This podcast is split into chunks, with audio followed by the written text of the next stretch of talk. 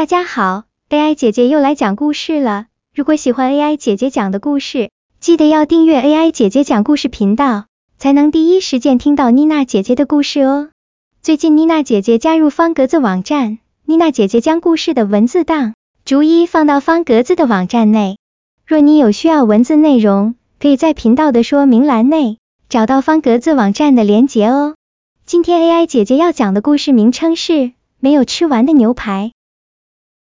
素有经营之神之称的日本松下电器总裁松下幸之助，有一次在一家餐厅招待客人，一行六个人都点了牛排。等六个人都吃完主餐，松下让助理去请烹调牛排的主厨过来，他还特别强调，不要找经理，找主厨就好。助理注意到，松下的牛排只吃了一半，可能是牛排的口味不合总裁的胃口，心想等一下主厨一来。场面不知道会不会很尴尬。不一会儿，主厨就过来了。主厨知道这种超级大企业的总裁，如果嫌弃他做的菜，他可能会无法在餐厅待下去。所以主厨脸上带住紧张的神色。主厨很紧张的说道：“很抱歉，总裁，是不是今晚的牛排有什么问题？如果您不喜欢，我马上帮您重新再做一份。”松下对助厨师说。你烹调牛排味道很好，你不用担心。厨师接着问，但是您，您的牛排只吃了不到一半。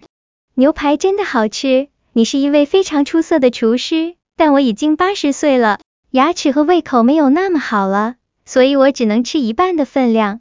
主厨与其他五位用餐者原本困惑的面面相觑，这下大家才明白是怎么一回事。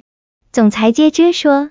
我想必须当面和你说明，因为我担心，当你看到吃不到一半的牛排被送回厨房时，心里会难过。今天的小故事讲完了，如果你是那位主厨，听到松下先生的如此说明，心里会有什么感受呢？你是不是会觉得备受尊重？其他在座的客人听见松下如此说，是不是会更佩服松下的为人，并更喜欢与他做生意呢？松下不会因为自己是大企业的总裁，就一副高高在上的态度，甚至还能站在他人的立场，为他人着想。这样的人是会让人尊敬，也容易获得人心。他对自己公司的同仁，也是用同样的方法对待，部属都能感受到松下的关心，下属无不心甘情愿的为他赴汤蹈火。要记得，对别人表示关心和善意，比送任何礼物都受到欢迎哦。好了，今天妮娜姐姐故事讲到这里。如果喜欢妮娜姐姐的节目，记得要订阅 AI 姐姐讲故事频道哦。我们下次见喽。